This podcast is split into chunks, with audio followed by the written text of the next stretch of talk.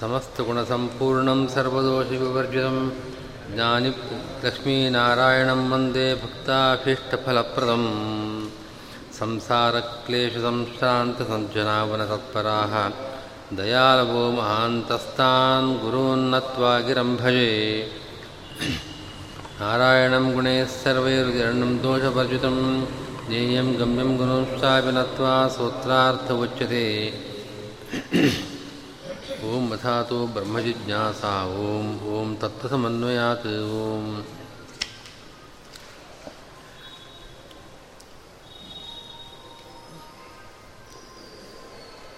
ವಿಷ್ಣುರೇವ ವಿಜಿಜ್ಞಾಸ್ಯ ಸರ್ವಕರ್ತ ಆಗಮೋದಿತ ಎಂಬ ಈ ವಾಕ್ಯಗಳಿಂದ ಮೂರು ಅಧಿಕರಣಗಳ ಸಾರವನ್ನು ಸಂಗ್ರಹ ಮಾಡಿದ್ದಾರೆ. ವಿಷ್ಣುರೇವ ವಿಜಿಜ್ಞಾಸ್ಯ. ಇದು ಓಂ ಅಥಾತೋ ಬ್ರಹ್ಮಜಿಜ್ಞಾಸ ಎಂಬ ಪ್ರಥಮ ಸೂತ್ರದ ವ್ಯಾಖ್ಯಾನ ಇದು.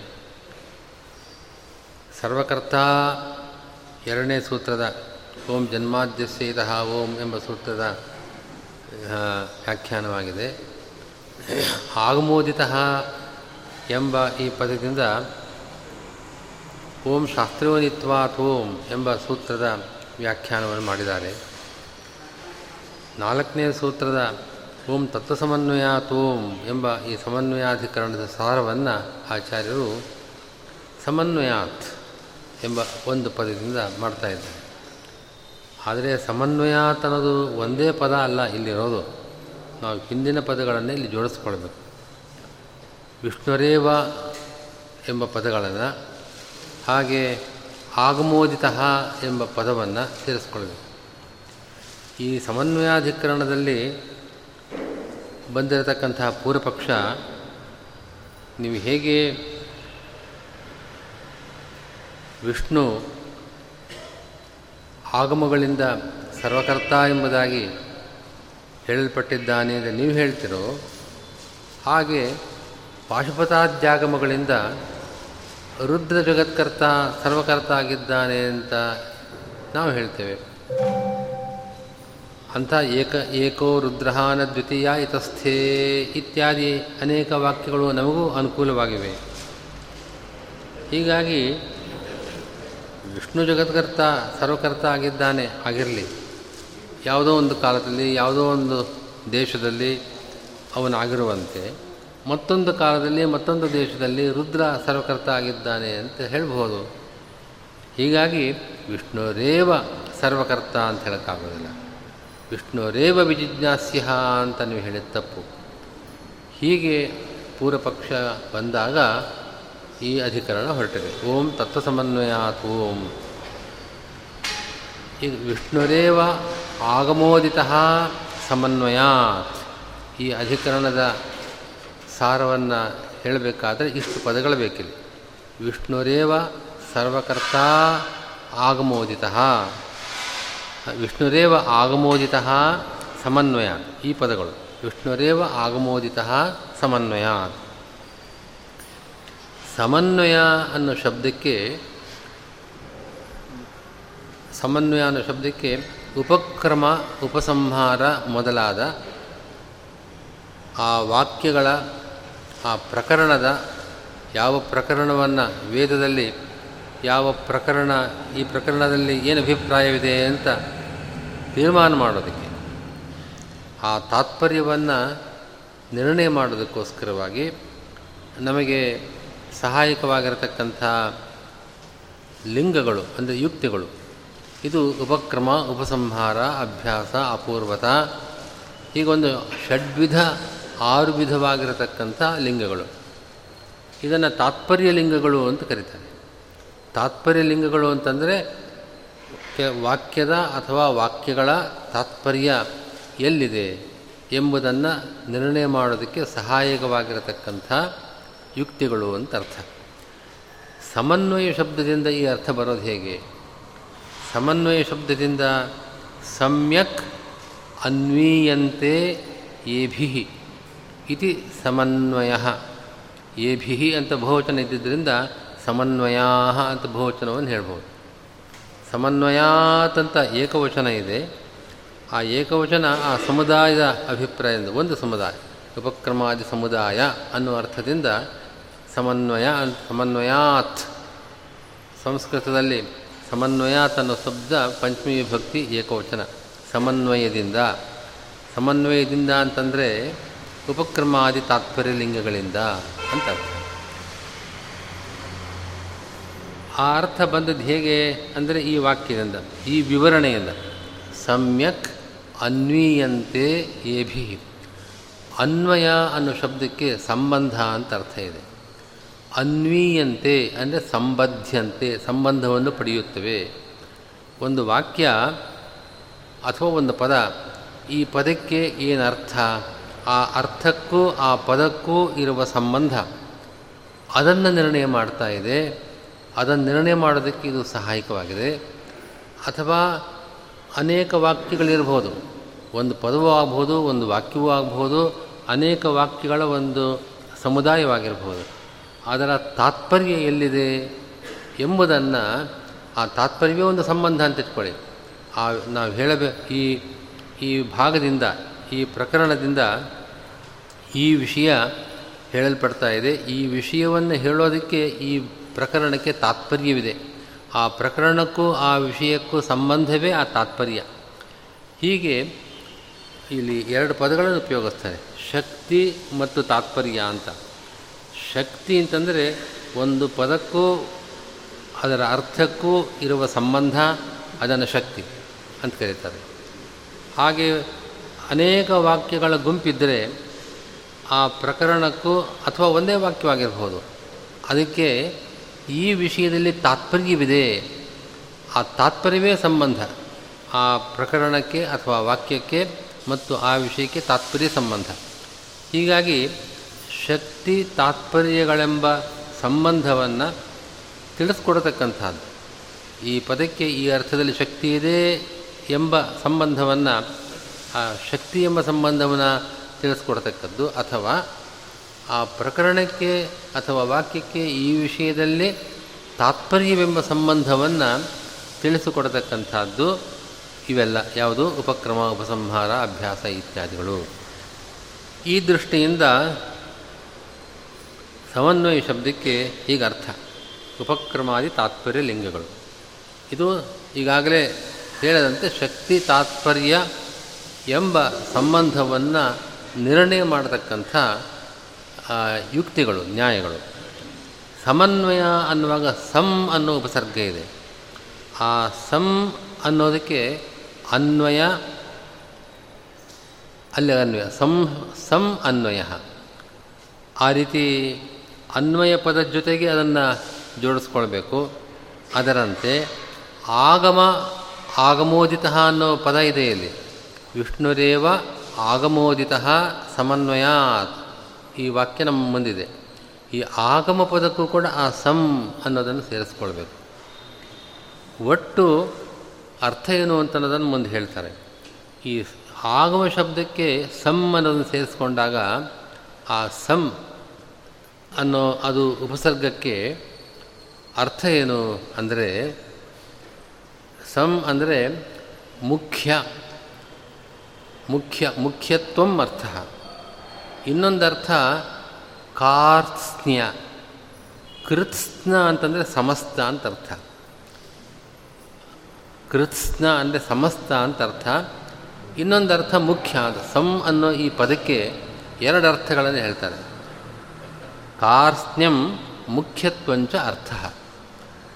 ಹೀಗಾಗಿ ಸಮನ್ವಯಾತ್ ಅನ್ನೋ ಈ ಭಾಗದಿಂದ ಸಿಗತಕ್ಕಂಥ ಅರ್ಥವನ್ನು ರಾಘವೇಂದ್ರ ಸ್ವಾಮಿಗಳು ಹೀಗೆ ವ್ಯಾಖ್ಯಾನ ಮಾಡ್ತಾರೆ. ಸಮನ್ವಯಾತ್ ಅಂದರೆ ಸಮ್ಯಕ್ ಬಲಾಬಲತ್ವಾದಿನ ಪರೀಕ್ಷಿತಾತ್ ಉಪಕ್ರಮಾದಿ ಲಿಂಗ ಸಮುದಾಯಾತ್ ತನ್ನಿರ್ಣೀತ ತತ್ಪರತ್ವರೂಪ ಸಂಬಂಧಾದ್ವಾ ವಿಷ್ಣುರೇವ ಸಮ್ಯಂಗ್ ಮುಖ್ಯಯ ವೃತ್ತಿಯ ಕಾರ್ಸ್ನೇನ ಆಗಮೋದಿತ ತತ್ ತಾತ್ಪರ್ಯ ವಿಷಯೋವ ಸಮನ್ವಯ ತನ್ನುವಾಗ ಎರಡು ಕಡೆಗೆ ಅಸಮ್ಮನದ ಸಮ್ ಪದವನ್ನು ಜೋಡಿಸ್ಕೊಳ್ಬೇಕು. ಅನ್ವಯಕ್ಕೆ, ಅನ್ವಯ ಪದದ ಜೊತೆಗೆ ಒಂದು, ಇನ್ನೊಂದು ಆಗಮ ಪದದ ಜೊತೆಗೆ. ಈ ಅನ್ವಯ ಪದದ ಜೊತೆಗೆ ಸೇರಿಸಿದಾಗ ಸಮ್ ಅಂದರೆ ಸಮ್ಯಕ್. ಸಮ್ಯಕ್ ಅಂದರೆ ಚೆನ್ನಾಗಿ. ಚೆನ್ನಾಗಿ ಇದು ಇದು ಯಾವುದು ಪ್ರಬಲ, ಯಾವುದು ದುರ್ಬಲ, ಹೀಗೆ ಪರೀಕ್ಷೆ ಮಾಡಿರ್ತಕ್ಕಂಥ ಈ ಉಪಕ್ರಮ ಉಪಸಂಹಾರ ಇದೆಲ್ಲ ಇದೆಯಲ್ಲ? ಅದು ನಮಗೆ ಸಿದ್ಧಾಂತದ, ಸಿದ್ಧಾಂತಕ್ಕೆ ಅನುಗುಣವಾಗಿ ಹೊಂದಿದೆ ಅಂತ ಹೇಳ್ಬೋದು ಉಪಕ್ರಮ ಅನ್ನೋದು ಸಿದ್ಧಾಂತಕ್ಕೆ ಅನುಕೂಲವಾಗಿದೆ, ಉಪಸಂಹಾರ ಅನುಕೂಲವಾಗಿದೆ ಅಂತ. ಪೂರ್ವಪಕ್ಷಿ ಹೇಳ್ತಾನೆ, ಇನ್ನೊಂದು ಲಿಂಗ ಉಪಕ್ರಮವೋ, ಉಪಸಂಹಾರವೋ, ಅಭ್ಯಾಸವೋ, ಅದು ನನಗೆ ಅನುಕೂಲವಾಗಿದೆ ಅಂತ ಹೇಳ್ಬೋದು ಆದರೆ ಅವನು ಹೇಳತಕ್ಕಂಥ ಲಿಂಗಗಳು ಮತ್ತು ನಾವು ಸಿದ್ಧಾಂತ ನಿರ್ಣಯ ಮಾಡೋದಕ್ಕೋಸ್ಕರವಾಗಿ ಹೇಳತಕ್ಕಂಥ ಲಿಂಗಗಳಲ್ಲಿ ಯಾವುದು ಪ್ರಬಲ, ಯಾವುದು ದುರ್ಬಲ ಅನ್ನೋದನ್ನು ವಿಮರ್ಶೆ ಮಾಡಬೇಕು. ಹೀಗೆ ಚೆನ್ನಾಗಿ ಬಲಾಬಲತ್ವಾದಿನ ಪರೀಕ್ಷಿತವಾಗಬೇಕು ಅವು.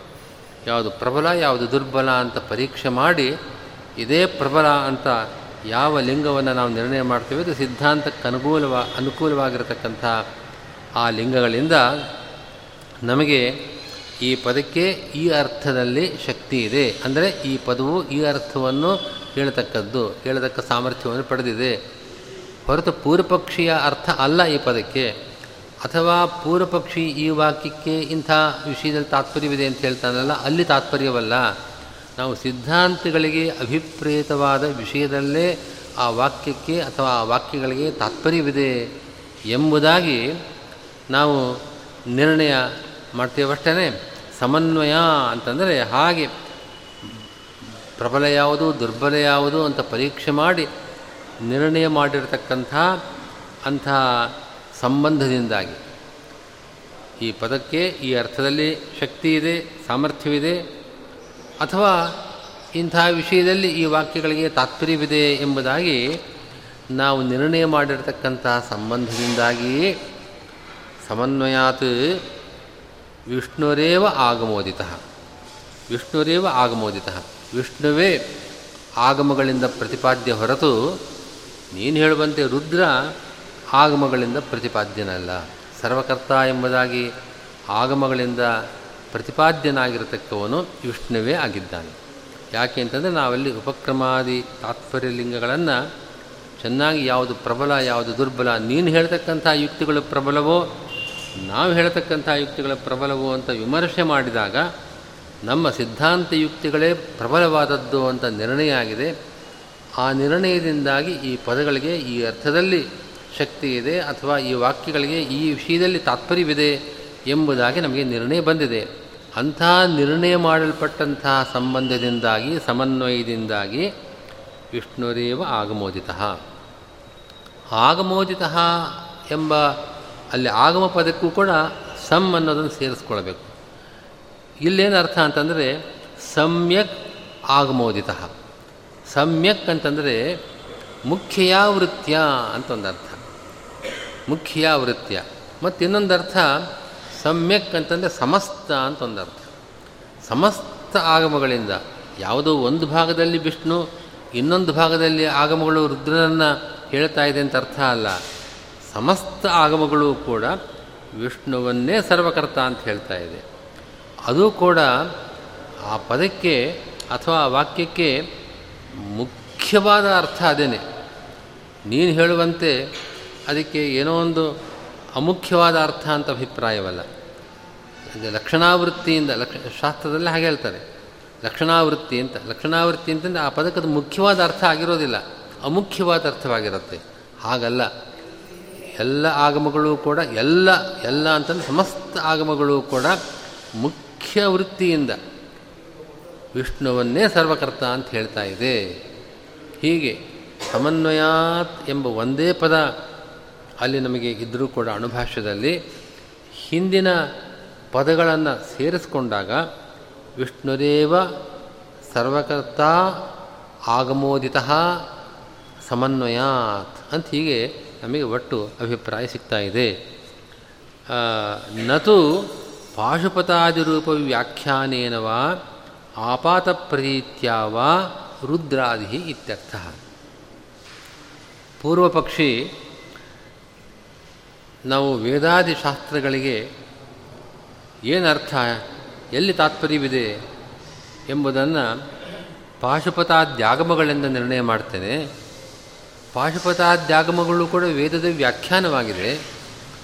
ವ್ಯಾಖ್ಯಾನದ ಸಹಾಯದಿಂದ ಆ ಮೂಲ ಗ್ರಂಥದ ತಾತ್ಪರ್ಯ ಏನು ಅಂತ ನಾವು ನಿರ್ಣಯ ಮಾಡತಕ್ಕಂಥದ್ದು ಇದು ಸರಿಯಾದ ಕ್ರಮ.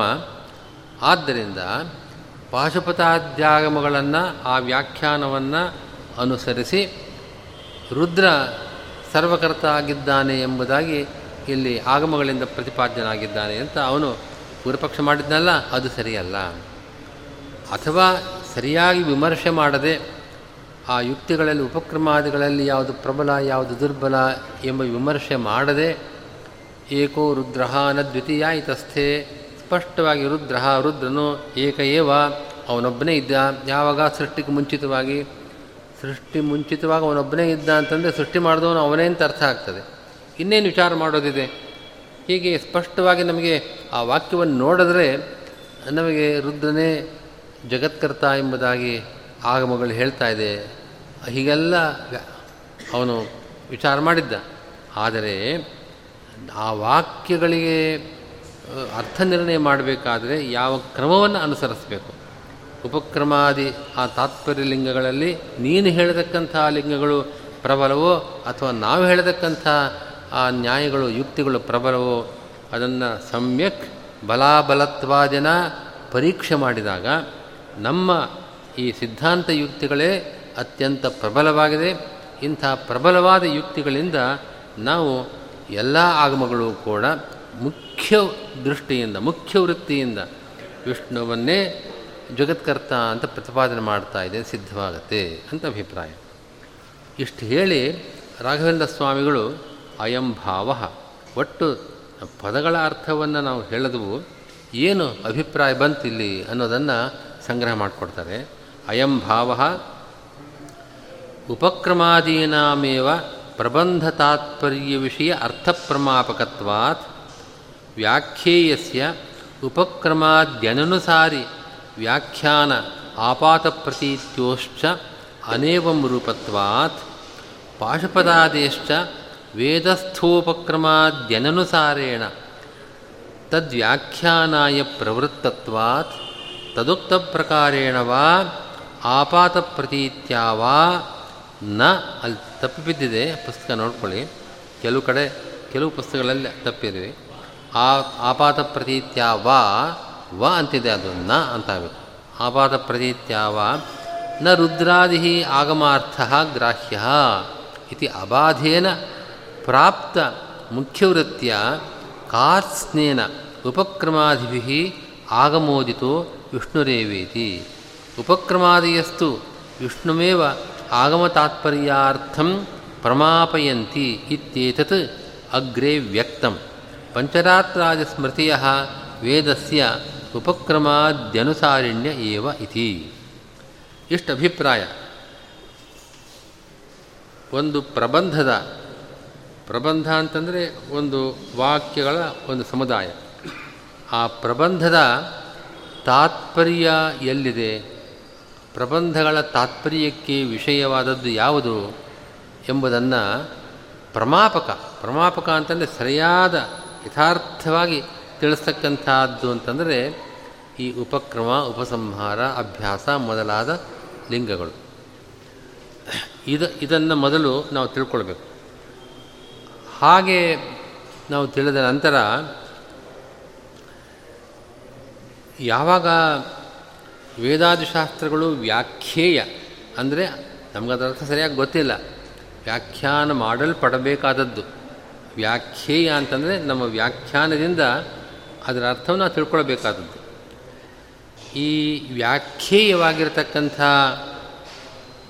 ವೇದದ ಅರ್ಥ ನಿರ್ಣಯ ಮಾಡೋದಕ್ಕೆ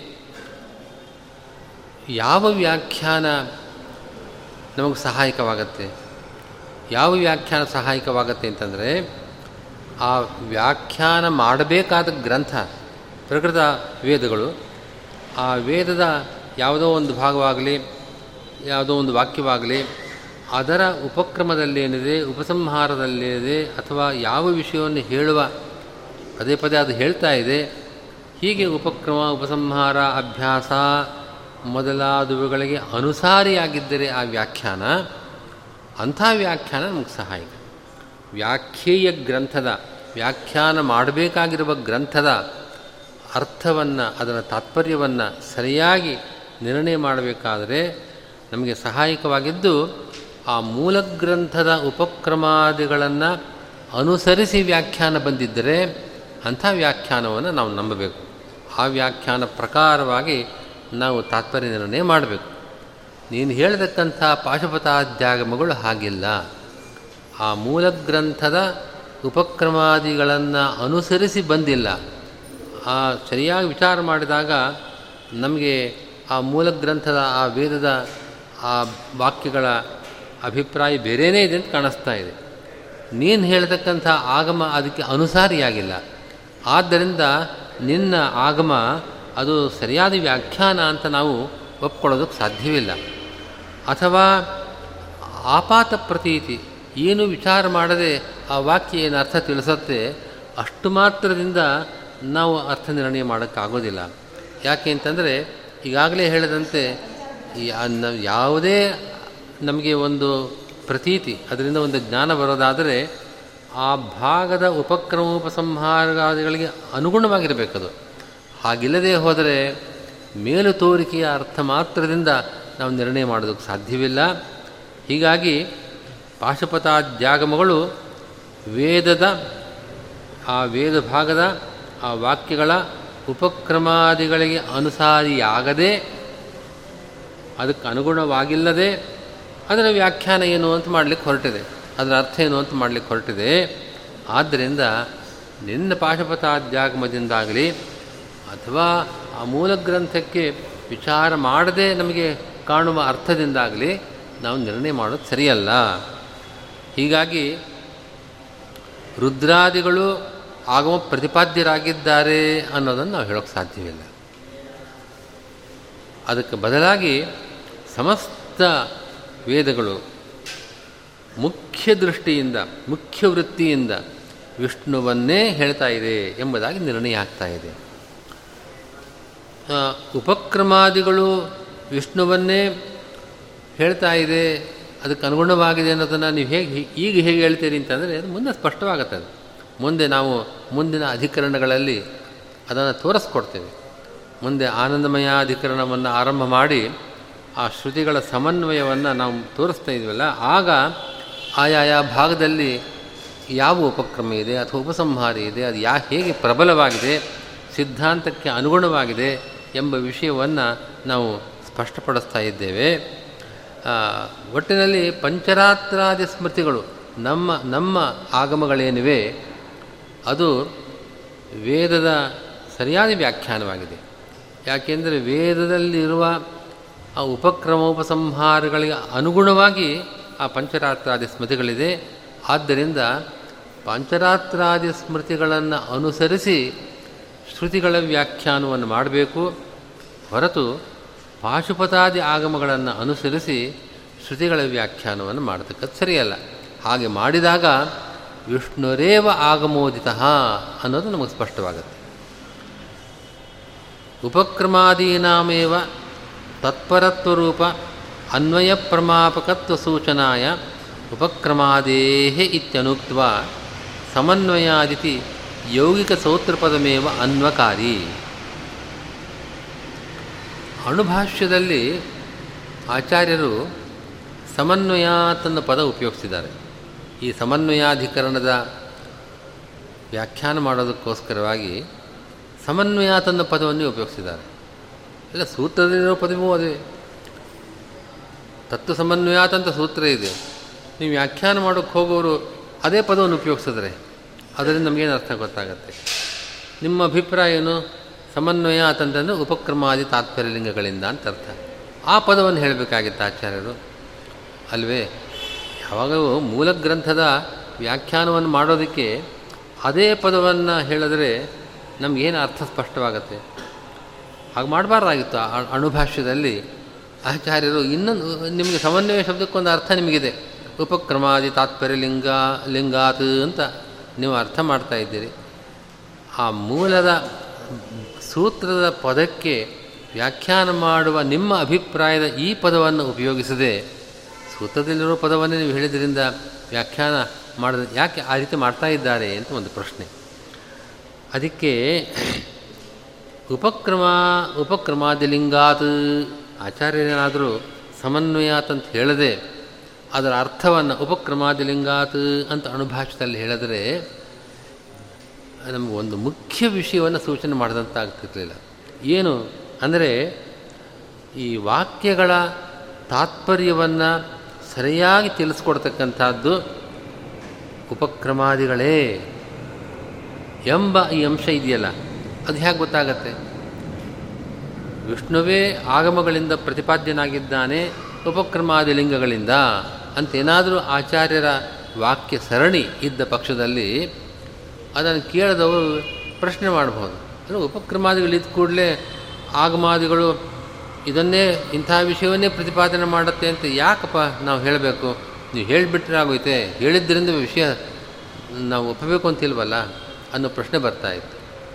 ಅದಕ್ಕೋಸ್ಕರ ಆಚಾರ್ಯರು ಉಪಕ್ರಮಾಧಿ ಲಿಂಗಾತ್ ಅನ್ನೋ ಪದವನ್ನು ಅಣುಭಾಷ್ಯದಲ್ಲಿ ಪ್ರಯೋಗ ಮಾಡದೆ ಸೂತ್ರದ ಪದವನ್ನೇ ಅನುಕರಿಸಿ ಸೂತ್ರದಲ್ಲಿ ಯಾವ ಪದವಿದೆಯೋ ಅದನ್ನೇ ಅನುಕರಿಸಿ ಆ ಪದವನ್ನು ಪ್ರಯೋಗ ಮಾಡ್ತಾ ಇದ್ದಾರೆ. ಆ ಸೂತ್ರದಲ್ಲಿರ್ತಕ್ಕಂಥ ಪದ, ಅದು ಯೌಗಿಕ ಪದ. ಯೌಗಿಕ ಪದ ಅಂತಂದರೆ ಆ ಪದ ತನ್ನ ಅವಯವಗಳಿಂದ ಒಂದು ಅರ್ಥವನ್ನು ಕೊಡುತ್ತೆ. ಸಂ ಅನ್ವಯಾತ್, ಸಮನ್ವಯಾತ್ ಎರಡು ಭಾಗ ಇದೆ. ಅನ್ವಯ ಅನ್ನೋ ಪದಕ್ಕೆ ಸಂಬಂಧ ಅಂತ ಅರ್ಥ. ಈಗಾಗಲೇ ನಾವು ಹೇಳಿದಂತೆ ಸಂ ಅನ್ನೋ ಶಬ್ದಕ್ಕೆ ಚೆನ್ನಾಗಿ ಪರೀಕ್ಷೆ ಮಾಡಿ, ಯಾವುದು ಪ್ರಬಲ, ಯಾವುದು ದುರ್ಬಲ ಅಂತ ನಿರ್ಣಯ ಮಾಡಲ್ಪಟ್ಟ ಅನ್ನೋ ಅರ್ಥ ಇದೆ. ಅಥವಾ ಸಮ್ ಅನ್ನೋ ಪದಕ್ಕೆ ಸಮಸ್ತ ಅನ್ನೋ ಅರ್ಥ ಇದೆ. ಸಮ್ ಅನ್ನೋ ಶಬ್ದಕ್ಕೆ ಮುಖ್ಯ ವೃತ್ತಿಯಿಂದ ಅನ್ನೋ ಅರ್ಥ ಇದೆ. ಹೀಗಾಗಿ ಅನ್ವಯ ಶಬ್ದಕ್ಕೆ ಸಂಬಂಧ ಅಂತ ಅರ್ಥ. ಆ ಸಂಬಂಧವನ್ನು ನಾವು ಯಾವ ಲಿಂಗಗಳಿಂದ, ಪರೀಕ್ಷೆ ಮಾಡಿದ ಲಿಂಗಗಳಿಂದ ನಾವು ತಿಳ್ಕೊಳ್ತೇವೋ ಅಂಥ ಲಿಂಗಗಳಿಂದ ಇದೇ ಮುಖ್ಯವಾದ ಅರ್ಥ ಇಂಥದ್ದೇ. ಮತ್ತು ಸಮಸ್ತ ವೇದ ಭಾಗಗಳಿಂದಲೂ ಕೂಡ ಇದೇ ಪ್ರತಿಪಾದ್ಯವಾದ ಇಷ್ಟೆಲ್ಲ ಅರ್ಥ ಬರಬೇಕಾದರೆ ಉಪಕ್ರಮಾದಿಲಿಂಗ ಅಂತಂದರೆ ನಮಗೆ ಗೊತ್ತಾಗ್ತಾ ಇರಲಿಲ್ಲ.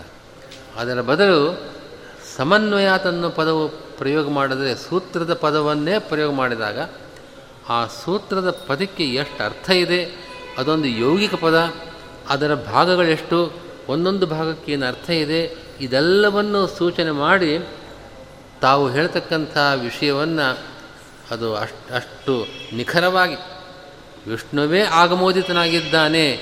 ಯಾಕೆ ಅಂದರೆ ಈ ರೀತಿಯಾಗಿ ಪರೀಕ್ಷೆ ಮಾಡಿದ, ಯಾವ ರೀತಿ, ಯಾವುದು ಪ್ರಬಲ, ಯಾವುದು ದುರ್ಬಲ ಅಂತ ಪರೀಕ್ಷೆ ಮಾಡಿದ, ಚೆನ್ನಾಗಿ ಪರೀಕ್ಷೆ ಮಾಡಿರತಕ್ಕಂಥ ಲಿಂಗಗಳಿಂದ ಸಮಸ್ತ ವೇದಗಳು ಕೂಡ ವಿಷ್ಣುವನ್ನೇ ಪ್ರತಿಪಾದನೆ ಮಾಡ್ತಾ ಇದೆ ಮುಖ್ಯ ದೃಷ್ಟಿಯಿಂದ, ಮುಖ್ಯ ವೃತ್ತಿಯಿಂದ. ಇಷ್ಟರ್ಥ ಬರಬೇಕಲ್ಲ. ಇಷ್ಟರ್ಥ ಬರೋದಕ್ಕೋಸ್ಕರವಾಗಿ ಆಚಾರ್ಯರು ಅಣುಭಾಷ್ಯದಲ್ಲಿ ಉಪಕ್ರಮಾದಿಲಿಂಗಗಳಿಂದ ಅಂತನ್ನೋ ಪದವನ್ನು ಹೇಳದೆ ಅದೇ ಪದವನ್ನು ಸೂತ್ರದ ಪದವನ್ನೇ ಅನುಕರಿಸಿ ಹೇಳಿದ. ಇದು ಭಾಷ್ಯದ ಲಕ್ಷಣವೂ ಹೌದು. ಭಾಷ್ಯಕ್ಕೆ ಒಂದು ಲಕ್ಷಣವನ್ನು ಶಾಸ್ತ್ರಕಾರರು ಹೇಳ್ತಾರೆ. ಅಲ್ಪಾಕ್ಷರ ಸಂದಿಗ್ಧಮ್ ಅನ್ನೋದು ಒಂದು. ಇನ್ನೊಂದು ಸ್ವ ಸೂತ್ರಾಕ್ಷರಾಣಿ ವರ್ಣ್ಯಂತೆ ಪದೈ ಸೂತ್ರಾನುಕಾರಿಭಿ ಸೂತ್ರವನ್ನು ಅನುಕರಿಸುವ ಸೂತ್ರದ ಪದಗಳೇನಿದೆಯೋ ಅದೇ ಪದವನ್ನು ಹೋಲುವ ಪದಗಳಿಂದ ಸೂತ್ರದ ವ್ಯಾಖ್ಯಾನವನ್ನು ಮಾಡಬೇಕು. ಭಾಷ್ಯ ಅಂದರೆ ಭಾಷ್ಯದ ರೀತಿ ಹಾಗಿರುತ್ತೆ. ಅಣುಭಾಷ್ಯ ಹಾಗೆ ಭಾಷ್ಯವಾಗಿದೆ ಅನ್ನೋದನ್ನು ನಾವಿಲ್ಲಿ ನೋಡ್ಬೋದು. ಸಮನ್ವಯಾತಂತ ಸೂತ್ರದಲ್ಲಿದೆ. ಅದೇ ಪದವನ್ನು ಅನುಕರಿಸುವ ಪದವನ್ನು ಪ್ರಯೋಗ ಮಾಡಿ ಆಚಾರ್ಯರು, ಸಮನ್ವಯಾತ್ ಈಕ್ಷತೆಶ್ಚ, ಆ ಶ್ಲೋಕದಲ್ಲಿ ಆ ಸಮನ್ವಯ ಪದದಿಂದಲೇ ಸೂತ್ರ ವ್ಯಾಖ್ಯಾನವನ್ನು ಮಾಡ್ತಾ ಇದ್ದಾರೆ. ಇದು ಆ ಭಾಷ್ಯತ್ವ ಎಷ್ಟು ಈ ಅಣುಭಾಷ್ಯದಲ್ಲಿದೆ ಅಂತ ಅನ್ನೋದು ನಮಗೆ ಸ್ಪಷ್ಟವಾಗ್ತಾ ಇದೆ. ಇಲ್ಲಿ ಇನ್ನೊಂದು ಅಂಶ. ಸಮನ್ವಯ ಶಬ್ದಕ್ಕೆ ಉಪಕ್ರಮಾದಿ ಲಿಂಗಗಳು ಅಂತ ಅರ್ಥ. ಉಪಕ್ರಮಾದಿ ಲಿಂಗಗಳು ಅಂತಂದರೆ ಬಹುವಚನ ಬರಬೇಕಾಗಿತ್ತು. ಸಮನ್ವಯೇಭ್ಯ. ಬಹುವಚನ ಇರಬೇಕಾಗಿತ್ತು. ಸಮನ್ವಯ ಶಬ್ದಕ್ಕೆ ಅರ್ಥ ಮಾಡಿದ್ದೇನೋ ಸರಿ. ಆದರೆ ಸಮನ್ವಯ ಅಂತಂದರೆ ಒಂದಲ್ಲ. ಉಪಕ್ರಮ, ಉಪಸಂಹಾರ, ಅಭ್ಯಾಸ, ಅಪೂರ್ವತ, ಅರ್ಥವಾದ ಈಗ ಅನೇಕಗಳಿದೆ. ಆದ್ದರಿಂದ ಸಮನ್ವಯೇಭ್ಯ ಅಂತ ಹೇಳಬೇಕಾಗಿತ್ತು. ಏಕವಚನ ಪ್ರಯೋಗ ಯಾತಕ್ಕೆ ಅಂತ ಒಂದು ಪ್ರಶ್ನೆ. ಅದಕ್ಕೆ ಉಪಕ್ರಮಾದೇಹೇ ಬಹುತ್ವೇಪಿ ವಿಷ್ಣುಪರತ್ವೇ ಐಕಮತ್ಯದ್ಯೋತನಾಯ ಏಕವಚನ. ಉಪಕ್ರಮಾದಿ ಲಿಂಗಗಳ ಅನೇಕ ಇದೆ ನಿಜ. ಆದರೆ ಅನೇಕ ಲಿಂಗಗಳ, ಲಿಂಗಗಳಿಗೆ ಒಂದೇ ಅಭಿಪ್ರಾಯವಿದೆ. ಉಪಕ್ರಮ ಏನೋ ಹೇಳ್ತಾ ಇದೆ. ನಮ್ಮ ಮಾತಲ್ಲಿ ಹಾಗಿರುತ್ತೆ. ನಾವು ಪ್ರಾರಂಭದಲ್ಲೇನೋ ಶುರು ಮಾಡ್ತೇವೆ, ಮುಗಿಸ್ಬೇಕಾದ್ರೆ ಇನ್ನೇನೋ ಹೇಳ್ತೇವೆ. ಐಕಮತ್ಯ ಇರೋದಿಲ್ಲ. ಆದರೆ ಶ್ರುತಿಗಳಲ್ಲಿ ಹೀಗೆ ಐಕಮತ್ಯ ಇದೆ. ಉಪಕ್ರಮದಲ್ಲಿ ಏನು ಹೇಳ್ತಾರೋ, ಮಧ್ಯದಲ್ಲಿ, ಕೊನೆಯಲ್ಲಿ ಎಲ್ಲವೂ ಒಂದೇ ವಿಷಯ ಬರ್ತಾ ಇದೆ. ಈ ಐಕಮತ್ಯವಿದೆ ಎಂಬ ಅಂಶವನ್ನು ಸೂಚನೆ ಮಾಡೋದಕ್ಕೋಸ್ಕರವಾಗಿ ಬಹುಚನ ಇರಬೇಕಾಗಿತ್ತು. ಯಾಕೆಂದರೆ ಅನೇಕ ಲಿಂಗಗಳಿವೆ. ಆದರೆ ಆ ಬಹುವಚನ ಪ್ರಯೋಗ ಮಾಡದೇ ಏಕವಚನ ಪ್ರಯೋಗ ಮಾಡಿದ್ದಾರೆ ಈ ದೃಷ್ಟಿಯಿಂದ. ಪ್ರಾಣೋ ಬ್ರಹ್ಮ, ಕಂ ಬ್ರಹ್ಮ, ಹಯಾಂ ಯಜ್ಞಂ ಪ್ರಥಮಂ ಸ್ವಸ್ಥಯೇ ಇತಿ ಬ್ರಹ್ಮವಿದ್ಯಾ ಸಾವಿತ್ರಸೂಕ್ತಯೋ ಪ್ರಾಣಾದ್ಯುಪಕ್ರಮಸ್ಯ ಉಪಕ್ರಾಂತ ಪ್ರಾಣಾದಿಪರತ್ವ ಪ್ರಮಾಪಕತ್ವೇನ ತಾತ್ಪರ್ಯ ವಿಚಾರೇಪಿ ಪ್ರಬಲಲಿಂಗಾದಿನ ಅಬಾಧಿತತ್ವರೂಪ ಪರೀಕ್ಷಿತತ್ವವಿಶಿಷ್ಟಸ್ಯ ನ ವ್ಯಭಿಚಾರ ಇದು ವಕ್ತು ಸಮಿತ್ಯನ್ವಯ ವಿಶೇಷಣ ಸಮನ್ವಯ ತನ್ನುವಾಗ ಸಮ್ ಅನ್ನೋದನ್ನು ಯಾಕೆ ಸೇರಿಸ್ತಾ ಇದ್ದೀರಿ? ಅನ್ವಯ ಸಾಕಾಗಿತ್ತು. ಯಾವುದರಿಂದ ನಮಗೆ ಸಂಬಂಧ ಗೊತ್ತಾಗುತ್ತೋ, ಯಾವುದಕ್ಕೆ? ಆ ಪದಕ್ಕೂ ಅರ್ಥಕ್ಕೂ ಅಥವಾ ವಾಕ್ಯಗಳಿಗೂ ಅದರ ವಿಷಯಕ್ಕೂ ತಾತ್ಪರ್ಯ ಸಂಬಂಧ, ಶಕ್ತಿ ಸಂಬಂಧ ಇವೆಲ್ಲ ಯಾವುದರಿಂದ ಗೊತ್ತಾಗುತ್ತೋ ಅದು ಅನ್ವಯ. ಅನ್ವಯ ತಂದೆ ಸಾಲದೆ ಸಮನ್ವಯ ಅಂತ ಯಾಕೆ ಹೇಳ್ತಾ ಇದ್ದೀರಿ ಅಂತ ಸಮ್ ಅನ್ನೋ ವಿಶೇಷಣದ ಸಾರ್ಥಕತೆ ಏನು ಅಂತ ಒಂದು ಪ್ರಶ್ನೆ. ರಾಯರು ಹೇಳ್ತಾರೆ, ಕೆಲವು ಭಾಗಗಳಲ್ಲಿ, ವೇದದಲ್ಲಿ ಛಾಂದೋಗ್ಯ ಉಪನಿಷತ್ತಿನಲ್ಲಿ ಪ್ರಾಣೋ ಬ್ರಹ್ಮ ಕಂ ಬ್ರಹ್ಮ ಖಂ ಬ್ರಹ್ಮ ಅಂತ ಒಂದು ಭಾಗ. ಅದು ಬ್ರಹ್ಮವಿದ್ಯೆ ಅದು. ಪರಬ್ರಹ್ಮನ ಸ್ವರೂಪವನ್ನು ಹೇಳುವ ಅಭಿಪ್ರಾಯದಿಂದ ಪ್ರಾರಂಭ ಆಗಿದೆ. ಆದರೆ ಮೊದಲು ಪ್ರಾರಂಭ ಆಗೋದು ಪ್ರಾಣೋ ಬ್ರಹ್ಮ, ಪ್ರಾಣ ಶಬ್ದದಿಂದ ಪ್ರಾರಂಭ ಆಗ್ತಾ ಇದೆ. ಮತ್ತು ಇನ್ನೊಂದು ಉದಾಹರಣೆ ಹಯಾಂ ಯಜ್ಞಂ ಪ್ರಥಮಂ ಸ್ವಸ್ಥಯೇ. ಹಾಂ? ಅಗ್ನಿಂ ಪ್ರಥಮಂ ಹಯಾಮಿ ಆಹ್ವಯಾಮಿ. ಅಗ್ನಿಯನ್ನು ಆಹ್ವಾನ ಮಾಡ್ತೇನೆ ಅಂತ ಆ ವೇದ ದ್ರಷ್ಟ ಋಷಿ ಆ ರೀತಿ ಮಂತ್ರವನ್ನು ಅನುಸಂಧಾನ ಮಾಡ್ತಾ ಇದ್ದಾರೆ. ಅಲ್ಲಿ ಅಗ್ನಿ ಅನ್ನೋ ಶಬ್ದವನ್ನು ನಾವು ನೋಡಿದಾಗ ಅದು ಪ್ರಾರಂಭದ ಮಂತ್ರ, ಅದು ಪ್ರಾರಂಭದ ವಾಕ್ಯ. ಉಪಕ್ರಮದಲ್ಲಿ ಅಗ್ನಿ ಪದವನ್ನು ನೋಡಿ, ಹಾಗಾದರೆ ಅಗ್ನಿ ದೇವತೆ ಇಲ್ಲಿ ಪ್ರತಿಪಾದ್ಯವಾಗಿದೆ ಅಂತ ತಿಳ್ಕೊಳ್ತೇವೆ. ಪ್ರಾಣ ದೇ ಪ್ರಾಣ ಎಂಬ ದೇವತೆ ಇಲ್ಲಿ ಪ್ರತಿಪಾದ್ಯವಾಗಿದೆ ಅಂತ ನಮಗೆ ಗೊತ್ತಾಗತ್ತೆ. ಹೀಗಾಗಿ ಪ್ರಾಣಾದ್ಯಪಕ್ರಮ, ಪ್ರಾಣ ಶಬ್ದದಿಂದ ಪ್ರಾರಂಭ ಆಗಿರೋದು, ಅಗ್ನಿ ಶಬ್ದದಿಂದ ಅದು ಪ್ರಾರಂಭ ಆಗಿರೋದು.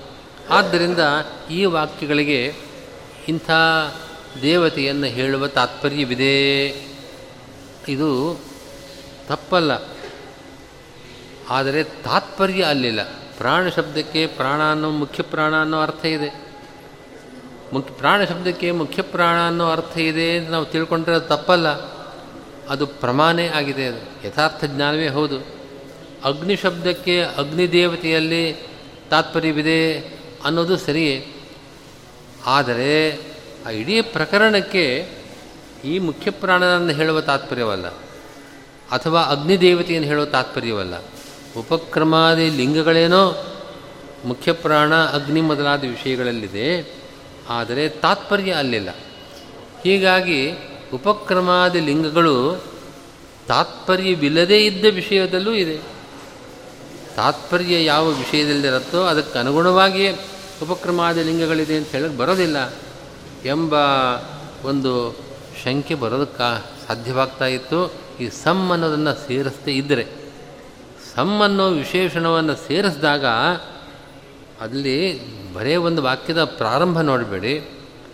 ಇಡೀ ಪ್ರಕರಣದಲ್ಲಿ ಇನ್ನೂ ಅನೇಕ ಅಂಶಗಳಿದೆ. ಅದನ್ನು ವಿಚಾರ ಮಾಡಿದಾಗ, ವಿಮರ್ಶೆ ಮಾಡಿದಾಗ ಅದರಲ್ಲಿ ವಿಷ್ಣುವೇ ಮುಖ್ಯ ಪ್ರತಿಪಾದ್ಯನಾಗಿದ್ದಾನೆ ಅಂತ ನಿರ್ಣಯ ಮಾಡೋದಕ್ಕೆ ನಮಗೆ ಪ್ರಬಲವಾದ ಲಿಂಗಗಳು ಸಿಗ್ತಾ ಇದೆ. ಅದು ಸಂ ಅನ್ವಯ. ಚೆನ್ನಾಗಿ ಪರೀಕ್ಷೆ ಮಾಡಿದ ಪ್ರಬಲವಾದ ಲಿಂಗಗಳಿಂದ ಅಂತ ಅರ್ಥ ಬರಬೇಕಲ್ವೇ? ಅದಕ್ಕೋಸ್ಕರವಾಗಿ ಬರೇ ಅನ್ವಯಾತ್ ಅಂತ ಹೇಳಲಿಲ್ಲ, ಸಮನ್ವಯಾತ್ ಅಂತ ಆ ವಿಶೇಷಣವನ್ನು ಕೊಟ್ಟಿದ್ದಾರೆ. ಇಷ್ಟು ಸಮನ್ವಯಾಧಿಕರಣದ ಸಾರ. ವಿಷ್ಣುರೇವ ವಿಜಿಜ್ಞಾಸ್ಯ ಸರ್ವಕರ್ತ ಆಗಮೋದಿತ ಸಮನ್ವಯಾತ್. ಮುಂದೆನದ್ದು ಈಕ್ಷತೆಶ್ಚ. ಸಮನ್ವಯಾ ಈಕ್ಷತೆಶ್ಚ ಈಕ್ಷತೆ ಚ ಅಂತ ಚಕಾರ ಒಂದಿದೆ. ನಾನು ಅದ ಈ ಅಧಿಕರಣದ, ಈ ಕ್ಷತ್ಯ ಅಧಿಕರಣ, ಐದನೇ ಅಧಿಕರಣ ಇದು. ಇದರ ಪೂರ್ವಪಕ್ಷವೇನು ಅನ್ನೋದನ್ನು ತತ್ವಮಂಜರೆಯಲ್ಲಿ ಸಂಗ್ರಹ ಮಾಡಿಕೊಡ್ತಾರೆ. ನಾನು ಸಮನ್ವಯಾತ್ ಮುಖ್ಯತಃ ಕಾರ್ಸ್ನೇನ ಆಗಮೋದಿತ ವಿಷ್ಣು ಇತಿ ಅಯುಕ್ತಂ. ತಸ್ಯ ಯಥೋವಾಚೋ ನಿವರ್ತಂತೆ ಅಪ್ರಾಪ್ಯ ಮನಸಾ ಸಹ ಇತಿ ಅವಾಚ್ಯ, ಅವಾಚ್ಯತ್ವ ಅಜ್ಞೇಯತ್ವಯೋ ಉಕ್ತೆ ನಹಿ ತಾದೃಶಸ್ಯ ಮುಖ್ಯವೃತ್ತಿಯ ಆಗಮೋದಿತತ್ವಂ ಹರೇ ಕಾರ್ಸ್ನೇನ ಇತ್ಯತಃ ಪ್ರಾಪ್ತಂ ಈಕ್ಷತೆರ್ನಾಶಬ್ದಂ ಇತ್ಯಾದಿ ಸೂತ್ರ ಸಪ್ತ ಸಪ್ತಕಂ. ನೀವು ಸಮನ್ವಯಾಧಿಕರಣ, ಹಿಂದಿನ ಅಧಿಕರಣದಲ್ಲಿ ನಿರ್ಣಯ ಮಾಡಿದ್ದೀರಿ. ಸಮನ್ವಯಾತ್ ಅಂದರೆ ಮುಖ್ಯತಃ ಸಮಸ್ತ ವೇದಗಳಿಂದ ಆಗಮ ಪ್ರತಿಪಾದ್ಯನಾದವನು ವಿಷ್ಣು, ವಿಷ್ಣುವೇ ಆಗಿದ್ದಾನೆ. ಇದು ನಿಮ್ಮ ಒಟ್ಟು ತಾತ್ಪರ್ಯ. ಸಮನ್ವಯಾತ್ ಎಂಬ ಪದದಿಂದ ಸಮನ್ವಯಾಧಿಕರಣದ ಸಾರವನ್ನು ನೀವು ಹೇಳಿದ್ದು ಎಷ್ಟು ಆದರೆ ಇದು ಸರಿಯಲ್ಲ. ಯಾಕೆಂದರೆ ಆ ಬ್ರಹ್ಮನನ್ನು ಒಂದು ಪದದಿಂದ ಹೇಳೋಕ್ಕೆ ಸಾಧ್ಯವಿಲ್ಲ. ಅಥವಾ ವಾಕ್ಯಗಳಿಂದ ಅಥವಾ ಪದದಿಂದ ಅವನನ್ನು ತಿಳ್ಕೊಳ್ಳೋದಕ್ಕೆ ಸಾಧ್ಯವಿಲ್ಲ ಯಥೋ ವಾಚೋ ನಿವರ್ತಂತೆ ಅಪ್ರಾಪ್ಯ ಮನಸಾ ಸಹ ಅಂತ ಸ್ಪಷ್ಟವಾಗಿ ಯಾವ ವಾಕ್ಯವೂ ಆ ಬ್ರಹ್ಮನನ್ನು ಹೇಳಲಾರದು. ಅಥವಾ ಯಾವ ವಾಕ್ಯಗಳಿಂದಲೂ ಕೂಡ ನಾವು ಅದು ಮನಸ್ಸಿನಿಂದಲೂ ಕೂಡ ಅದನ್ನು ತಿಳ್ಕೊಳ್ಳಾರು ಒಟ್ಟಿನಲ್ಲಿ ಅವನು ಅಜ್ಞೇಯ. ಅಜ್ಞೇಯ ಅಂತ ತಿಳಿಯೋದಕ್ಕೆ ಸಾಧ್ಯವಿಲ್ಲ. ಅವನ ಜ್ಞಾನವೇ ನಮಗೆ ಬರೋಕ್ಕೆ ಸಾಧ್ಯವಿಲ್ಲ. ಅವನನ್ನು, ಅವನು, ಅವನನ್ನು ಯಾವ ಪದಗಳು ಹೇಳೋಕ್ಕೆ ಸಾಧ್ಯವಿಲ್ಲ. ಸ್ಪಷ್ಟವಾಗಿ ಶ್ರುತಿಗಳು ಹೇಳ್ತಾ ಇದೆ, ನೀವು ಆಗಮಗಳಿಂದ ಅವನೇ ಮುಖ್ಯವಾಗಿ ಪ್ರತಿಪಾದ್ಯನಾಗಿದ್ದಾನೆ. ಅಂದರೆ ಆಗಮದಲ್ಲಿರುವ ಪದಗಳಿಗೆ ಅವನ ಅರ್ಥ ಆಗಬೇಕು, ಅಂದರೆ ವಾಚ್ಯನಾಗಬೇಕು. ಅವಾಚ್ಯ ಅವನು, ಅವಾಚ್ಯ ಯಾವ ಪದವೂ ಅವನನ್ನು ಹೇಳಲಾರ್ದು ಅಂತ ಶ್ರುತಿ ಹೇಳ್ತಾ ಇದೆ. ಅವನು ತಿಳ್ಕೊಳ್ಳೋಕೆ ಸಾಧ್ಯವಿಲ್ಲ ಅಂತ ಹೇಳ್ತಾ ಇದೆ. ಆದ್ದರಿಂದ ಆಗಮೋದಿತ ಅನ್ನೋದನ್ನು ನೀವು ಸಮನ್ವಯಾತ್ ಎಂಬ ಈ ಲಿಂಗಗಳಿಂದ ಸಮರ್ಥನೆ ಮಾಡಿದ್ದೀರಲ್ಲ, ಇದನ್ನು ಒಪ್ಪಿಕೊಳ್ಳೋಕೆ ಸಾಧ್ಯವಿಲ್ಲ. ತಾದೃಶಸ್ಯ, ಅಂದರೆ ಅವಾಚ್ಯನೂ ಅಜ್ಞೇಯನೂ ಆದ ಆ ಪರಮಾತ್ಮನನ್ನು ನಾವು ಆಗಮಗಳಿಂದ ನೀವು ಹೇಳುವಂತೆ ತಿಳ್ಕೊಳ್ಳೋಕೆ ಸಾಧ್ಯವಿಲ್ಲ. ಇತ್ಯತಃ ಪ್ರಾಪ್ತಂ ಎಂಬ ಆಕ್ಷೇಪಕ್ಕೆ ಉತ್ತರವಾಗಿ ಈ ಶಬ್ದಂ ಈ ಅಧಿಕರಣದಲ್ಲಿ ಒಟ್ಟು ಏಳು ಸೂತ್ರಗಳಿದೆ. ಹಿಂದಿನ ಅಧಿಕರಣಗಳೆಲ್ಲ ಒಂದೊಂದೇ ಸೂತ್ರ ಇತ್ತು. ಆದರೆ ಈ ಅಧಿಕರಣದಲ್ಲಿ ಈಕ್ಷತೆಯನ್ನ ಶಬ್ದಂ ಗೌಣಶ್ಚೇನ್ನಾತ್ಮ, ಆತ್ಮ, ಆತ್ಮಶಬ್ದಾತ್, ಗೌಣಶ್ಚೇನ್ ಆತ್ಮಶಬ್ದಾತ್ ಹೀಗಿತ್ಯಾದಿಯಾಗಿ ಏಳು ಸೂತ್ರಗಳಿದೆ. ಆ ಎಲ್ಲ ಸೂತ್ರಗಳ ಸಾರವನ್ನು ಸಂಗ್ರಹ ಮಾಡ್ತಾರೆ. ಆದರೆ ಅಣುಭಾಷ್ಯದಲ್ಲಿರತಕ್ಕ ಪದ ಮಾತ್ರ ಒಂದೇ. ಚಕಾರ ಸೇರಿಸ್ಕೊಂಡ ಎರಡು. ಈಕ್ಷತೆಯಶ್ಚ ಈಕ್ಷತೆ ಹೇ ಅಂತಿಷ್ಟು ಮಾತ್ರ ಇದೆ. ಈ ಏಳು ಸೂತ್ರಗಳ, ಈ ಅಧಿಕರಣದ ಸಾರವನ್ನು ಆಚಾರ್ಯರು ಈಕ್ಷತೇಶ್ಚ ಎಂಬ ಪದಗಳಿಂದ ಹೇಳ್ತಾ ಇದ್ದಾರೆ. ತದರ್ಥ ಈಕ್ಷತೇಶ್ಚ ಇತಿ. ಸಮಿತಿ, ಆಗಮೋದಿತೋ ವಿಷ್ಣುರೇವೇತಿ ಚ ವರ್ತತೆ. ಹಿಂದಿನ ಪದಗಳನ್ನು ಇಲ್ಲೂ ಜೋಡಿಸ್ಕೊಳ್ಬೇಕು. ಅಲ್ಲಿ ಸಂ ಅನ್ನೋ ಪದ ಸಮನ್ವಯ ತನ್ನಬೇಕಾದರೆ ಸಮ್ ಅನ್ನೋ ಪದ ಇದೆ, ಆಗಮೋದಿತ ಅನ್ನೋ ಪದ ಇದೆ, ವಿಷ್ಣುದೇವ ಎಂಬ ಪದಗಳಿವೆ, ಅದೆಲ್ಲವನ್ನು ತಗೊಳ್ಬೇಕಿದೆ. ಇಷ್ಟು ಪದಗಳನ್ನು ಈಕ್ಷತೇಹೆ ಎಂಬ ಪದದ ಜೊತೆಗೆ ಜೋಡಿಸ್ಕೊಳ್ಬೇಕು. ಏವ ಅನ್ನೋ ಪದ ಅಲ್ಲಿ ವಿಷ್ಣುರೇವ ಅಂತ ಅಲ್ಲಿದೆ, ಆದರೆ ಆ ಸ್ಥಳದಿಂದ ಅದನ್ನು ತೆಗೆದು ಸಂಪದೇನ ಅನ್ವೇತಿ, ಏವೇತಿ ಭಿನ್ನ ಕ್ರಮ ಸಂಪದೇನ ಅನ್ವೇತಿ. ಇವಾಗ ಸಮ್ ಅನ್ನೋ ಪದವನ್ನು ತಗೊಂಡವಲ್ಲ ಹಿಂದಿನ ಪದದಿಂದ, ಹಿಂದಿನ ವಾಕ್ಯದಿಂದ ಏವ ಅನ್ನೋ ಪದವನ್ನು ಇಲ್ಲಿ ಜೋಡಿಸ್ಕೊಳ್ಬೇಕು. ವಿಷ್ಣುರೇವಾನು ವಿಷ್ಣುರೇವ ಅಲ್ಲಿ ಜೋಡಿಸ್ಕೊಂಡಿದ್ದುರಿ, ಆದರೆ ಅದನ್ನು ಸಮ್ ಅನ್ನೋ ಪದದ ಜೊತೆಗೆ ಏವ ಅನ್ನೋದು ಸೇರಿಸ್ಕೊಳ್ಬೇಕು. ಈಕ್ಷತೆ ಈಕ್ಷಣಾತ್. ತಸ್ಯ ಅಸಂಬದ್ಧಸ್ಯ ಅಹೇತುತ್ವಾತ್ ಯೋಗ್ಯತೆಯ ಈಕ್ಷಣೀಯತ್ವಾದಿತಿ ಲಭ್ಯತೆ. ತಥಾಚ ಈಕ್ಷಣೀಯತ್ವಾತ್ ಜ್ಞಾನವಿಷಯತ್ವಾತ್ ಸಮ್ಯಗೇವ ಮುಖ್ಯವೃತ್ತೈವ ಆಗಮೋದಿತೋ ವಿಷ್ಣು ನತು ಲಕ್ಷಣಾದಿನ ಅನವಸ್ಥಾನಾದಿತ್ಯರ್ಥ.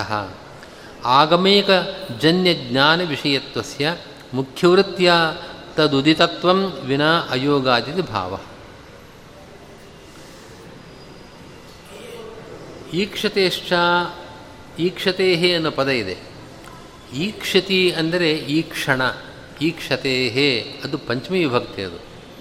ಇನ್ನೊಂದು ಪದ ಅದಕ್ಕೆ ಹೇಳೋದಾದರೆ ಈ ಕ್ಷಣಾತ್ ಈ ಕ್ಷಣ ಅಂತಂದರೆ ಜ್ಞಾನ, ಜ್ಞಾನಾತ್ ಅಂತ ಅರ್ಥ ಆಗುತ್ತೆ. ಜ್ಞಾನದಿಂದ. ವಿಷ್ಣುವೇ ಆಗಮೋದಿತನಾಗಿದ್ದಾನೆ. ನೀವು ಹೇಳುವಂತೆ, ಅಂದರೆ ನಮ್ಮ ಸಿದ್ಧಾಂತದಂತೆ ಸಮಸ್ತ ವೇದಗಳಿಂದ ಮುಖ್ಯ ವೃತ್ತಿಯಿಂದ ಮುಖ್ಯವಾಗಿ ವಿಷ್ಣುವೇ ಆಗಮೋದಿತನಾಗಿದ್ದಾನೆ. ಯಾಕೆ ಅಂತಂದರೆ ಈ ಕ್ಷಣಾತ್ ಜ್ಞಾನದಿಂದ. ಜ್ಞಾ ಇದು ಅರ್ಥವೇ ಆಗೋದಿಲ್ಲವಲ್ಲ ಜ್ಞಾನದಿಂದ ಅವನು ಆಗಮೋದಿತನಾಗಿದ್ದಾನೆ ಅನ್ನೋ ಪದಗಳಿಗೆ ಸಂಬಂಧ ಗೊತ್ತಾಗೋದಿಲ್ಲ. ಅದಕ್ಕೋಸ್ಕರ ತಸ್ಯ ಅಸಂಬದ್ಧಸ್ಯ ಅಹಿತತ್ವ. ಆ ಜ್ಞಾನಕ್ಕೂ, ಆ ವಿಷ್ಣು ಎಂಬ ಪದದ ಅರ್ಥಕ್ಕೂ ಜೋಡ ಜೋಡಣೆ ಮಾಡಬೇಕು ನಾವು. ಆಗ ಗೊತ್ತಾಗುತ್ತೆ ನಮ್ಗೆ ಅದರ ಅರ್ಥ. ಅದಕ್ಕೆ ಈ ಕ್ಷಣಾತ್ ಅದಕ್ಕೆ ಈ ಕ್ಷಣೀಯತ್ವಾತ್ ಅಂತ ಅರ್ಥ ಮಾಡ್ಕೊಳ್ಳಿ. ಈ ಕ್ಷಣ ಅಂತಂದರೆ ಜ್ಞಾನ. ಈ ಕ್ಷಣೀಯ ಅಂತಂದರೆ ಜ್ಞಾನ ವಿಷಯ. ಈ ಕ್ಷಣ ಅಂದರೆ ಜ್ಞಾನ, ಈ ಕ್ಷತೇಹೇ ಅಂತ ಸೂತ್ರದಲ್ಲಿದೆ. ಈ ಕ್ಷಣಾತ್ ಅಂತ ಅದಕ್ಕರ್ಥ ಅಂದರೆ ಜ್ಞಾನಾತ್ ಅಂತ ಅರ್ಥ ಆಗತ್ತೆ. ಜ್ಞಾನದಿಂದಾಗಿ ಅಂತ ಅರ್ಥ. ಅದು ನಮ್ಗೆ ಪೂರ್ತಿ ಸ್ಪಷ್ಟವಾಗೋದಿಲ್ಲ. ಅದಕ್ಕೋಸ್ಕರವಾಗಿ ಆ ಸಂಬಂಧವನ್ನು ತೋರಿಸುವಂತೆ ಈ ಕ್ಷಣೀಯತ್ವಾತ್ ಅಂತ ಅರ್ಥ ಮಾಡಿಕೊಳ್ಳಿ. ಈ ಕ್ಷಣೀಯ ಅಂತಂದರೆ ಜ್ಞಾನಕ್ಕೆ ವಿಷಯನಾದದ್ದರಿಂದ. ಹಾಗಾದರೆ ಏನು ಒಟ್ಟು ಅಭಿಪ್ರಾಯ ಅಂತಂದರೆ ಆ ಬ್ರಹ್ಮನು, ಅಂದರೆ ವಿಷ್ಣುವು ನಮ್ಮ ಜ್ಞಾನಕ್ಕೆ ವಿಷಯನಾಗಿದ್ದಾನೆ, ಜ್ಞಾನ ವಿಷಯನಾಗಿದ್ದಾನೆ, ಆದ್ದರಿಂದ ಆದ್ದರಿಂದ ಈಕ್ಷತೇಹೇ ಅನ್ನೋ ಪದ ಇಷ್ಟನ್ನು ಹೇಳುತ್ತೆ. ನಾವು ವಿಷ್ಣು ಅನ್ನೋ ಪದವನ್ನು ತಗೊಂಡಿದ್ದೇವೆ ಹಿಂದಿನಿಂದ. ಆಗಮೋದಿತ ಅನ್ನೋ ಪದವನ್ನು ತಗೊಂಡಿದ್ದೇವೆ. ವಿಷ್ಣು ಆಗಮೋದಿತ. ಯಾಕೆ? ಸಮೇವ. ಆ ಏವವನ್ನು ಸಮ್ಮನ್ನು ಪದದ ಜೊತೆಗೆ ಜೋಡಿಸ್ಕೊಳ್ಳಿ ಅಂತ ಹೇಳಿದಾರಲ್ವೇ? ಸಮೇವ. ಸಮೇವ ಅಂತಂದರೆ ಮುಖ್ಯವೃತ್ತಿಯೈವ ಸಮ್ಯಕ್. ಸಮ್ ಅಂತಂದರೆ ಸಮ್ಯಗೇವ ಅಂತ ಅರ್ಥ ತಾನೆ. ಸಮೇವ ಅಂತಂದರೆ ಸಮ್ಯಗೇವ. ಸಮ್ಯಗೇವ ಅಂತಂದರೆ ಮುಖ್ಯವೃತ್ತಿಯಿಂದಲೇ. ನೀವು ಹೇಳುವಂತೆ ಆಗಮಗಳಿಗೆ ಆ ಪರಮಾತ್ಮನನ್ನು, ವಾಕ್ಯಗಳಿಗೆ ಪರಮಾತ್ಮನನ್ನು ತಿಳಿಸುವ ಸಾಮರ್ಥ್ಯವಿಲ್ಲ. ಏನು ಹೇಳಿದ್ರು ಇವಾಗ ಗಂಗಾ ಗಂಗಾಯಾಮ್ ಘೋಷಃ ಅಂತ ನಾವು ವಾಕ್ಯ ಕೇಳ್ತೀವಲ್ಲ, ಉದಾಹರಣೆಗೋಸ್ಕರವಾಗಿ. ಗಂಗೆಯಲ್ಲಿ ಆ ಹಳ್ಳಿ ಇದೆ. ಆ ಗಂಗಾಪದಕ್ಕೆ ಆ ಗ್ರಾಮ ಅನ್ನೋ ಅರ್ಥ ಇಲ್ಲ. ಆ ಅರ್ಥವನ್ನು ಹೇಳುವ ಸಾಮರ್ಥ್ಯ ಇಲ್ಲ ಅದಕ್ಕೆ. ಅದಕ್ಕೋಸ್ಕರ ನಾವು ಏನೋ ಅಮುಖ್ಯವಾದ ಅರ್ಥ ಅದು ಅಂತ ಆ ರೀತಿಯಾಗಿ ಬೇರೆ ದಾರಿಯನ್ನು ಹುಡುಕಬೇಕಾಗತ್ತೆ.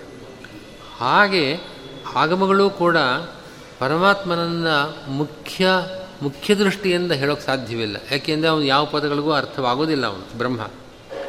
ಅವನನ್ನು ಹೀಗೆ ಅಮುಖ್ಯ ವೃತ್ತಿಯಿಂದ, ಅಂದರೆ ಗಂಗಾ ಶಬ್ದಕ್ಕೆ ನೀವು ಗಂಗಾ ತೀರ ಅನ್ನೋ ಅರ್ಥ ಮಾಡುವಂತೆ, ಅದು ಮುಖ್ಯ ಅರ್ಥ ಅಲ್ವಲ್ಲ. ಅದರಂತೆ ವೇದದ ಪದಗಳಿಗೆ ಪರಮಾತ್ಮ ಪರಬ್ರಹ್ಮ ಅನ್ನೋ ಅರ್ಥವನ್ನು ಯಾವುದೋ ಒಂದು ಅಮುಖ್ಯ ದೃಷ್ಟಿಯಿಂದ ಹೇಳಬೇಕಾಗತ್ತೆ ಅಂತ ಪೂರ್ವಪಕ್ಷ ಮಾಡುವ ಅಭಿಪ್ರಾಯ. ಆದರೆ, ಹಾಗಲ್ಲ. ಸಂಯೇವ ಏವ. ತನ್ನುವ ಅಲ್ಲಿ ಸಮನ್ನು ಪದವನ್ನು ನಾವು ತಗೊಂಡಿದ್ದೇವೆ. ವಿಷ್ಣುದೇವ ಅನ್ನುವಾಗ ಏವ ಶಬ್ದವನ್ನು ಇದಕ್ಕೆ ಜೋಡಿಸ್ತೇವೆ. ಹೀಗಾಗಿ ಸಮೇವ ಅಂತ ಸಿಕ್ತು ನಮಗೆ. ಸಮ್ ಅನ್ನೋ ಶಬ್ದಕ್ಕೆ ಸಮ್ಯಕ್ ಅಂತ ಅರ್ಥ. ಹಿಂದೆ ಹೇಳಿದ್ದಾರೆ ಅದನ್ನು. ಅದನ್ನ ಸಮೇವ ಅಂತಂದರೆ ಸಮ್ಯಗೇವ. ಚೆನ್ನಾಗಿಯೇ. ಅಂದರೆ ಮುಖ್ಯವೃತ್ತಿಯಿಂದಲೇ ನೀನು ಹೇಳುವಂತೆ ಅಮುಖ್ಯ ದೃಷ್ಟಿಯಿಂದಲ್ಲ, ಮುಖ್ಯ ವೃತ್ತಿಯಿಂದಲೇ ಆಗಮಗಳಿಂದ ವಿಷ್ಣು ಅಂದರೆ ಬ್ರಹ್ಮ ವಾಚ್ಯನಾಗಿದ್ದಾನೆ. ಯಾಕೆ ಅಂತಂದರೆ ಹಾಗೆ ಹೇಳದೆ ಬೇರೆ ಗತಿಯಿಲ್ಲ ಪರಮಾತ್ಮನನ್ನು ಯಾವುದೇ ಶಬ್ದ ಹೇಳೋದಿಲ್ಲ, ಮುಖ್ಯ ಮುಖ್ಯಾರ್ಥವಾಗೋಕ್ಕೆ ಸಾಧ್ಯವಿಲ್ಲ. ಯಾವ ರೀತಿ ಹೇಳಬಹುದದು? ಲಕ್ಷಣಾವೃತ್ತಿಯಿಂದ. ಲಕ್ಷಣಾವೃತ್ತಿಯಿಂದ ಅಂತಂದರೆ ಗಂಗಾ ಶಬ್ದಕ್ಕೆ ಗಂಗಾ ತೀರ ಅನ್ನೋ ಅರ್ಥ ಹೇಗೆ? ಮುಖ್ಯಾರ್ಥವಲ್ಲದೆ ಅಮುಖ್ಯ, ಅಮುಖ್ಯಾರ್ಥವಾಗಿ ಹೇಳಲ್ಪಡ್ತಾ ಇದೆಯೋ ಅದೇ ರೀತಿ ಅಂತ ಹೇಳಬೇಕು. ಆದರೆ ಯಾವುದೇ ಒಂದು ಪದ ಒಂದು ಮುಖ್ಯವಾದ ಅರ್ಥವನ್ನು ಪಡೆದಿರುತ್ತೆ. ಆದರೆ ಆ ಸಂದರ್ಭದಲ್ಲಿ, ಆ ವಾಕ್ಯದಲ್ಲಿ ಆ ಮುಖ್ಯಾರ್ಥವನ್ನು ಹೇಳೋಕ್ಕಾಗೋದಿಲ್ಲ. ಅದಕ್ಕೋಸ್ಕರವಾಗಿ ಆ ಮುಖ್ಯಾರ್ಥಕ್ಕೆ ಸಂಬಂಧಪಟ್ಟಂಥ ಇನ್ನೊಂದು ಅರ್ಥವನ್ನು ಹೇಳ್ತೀವಿ ಅದನ್ನು ಲಕ್ಷ್ಯಾರ್ಥ ಅಂತ ಕರೀತಾರೆ ಶಾಸ್ತ್ರದಲ್ಲಿ. ಗಂಗಾ ಪದಕ್ಕೆ ಗಂಗಾ ಪ್ರವಾಹ ಅನ್ನೋದು ಮುಖ್ಯವಾದ ಅರ್ಥ. ಆ ಅರ್ಥವನ್ನು ಹೇಳೋಕ್ಕಾಗೋದಿಲ್ಲ. ಗಂಗೆಯಲ್ಲಿ ಘೋಷವಿದೆ ಅನ್ನೋ ವಾಕ್ಯದಲ್ಲಿ ಅರ್ಥ ಹೇಳೋಕ್ಕಾಗೋದಿಲ್ಲ. ಆದ್ದರಿಂದ ಆ ಗಂಗಾ ಪ್ರವಾಹಕ್ಕೆ, ಆ ಮುಖ್ಯಾರ್ಥಕ್ಕೆ ಸಂಬಂಧಪಟ್ಟಿರುವ ಗಂಗಾ ತೀರ. ಗಂಗೆ ಸಂಬಂಧ ಇದೆಯಲ್ಲ ಅದಕ್ಕೆ? ಆ ಗಂಗಾ ತೀರದಲ್ಲಿ ಅಂತ ನಾವು ಅರ್ಥ ಮಾಡ್ತೇವೆ.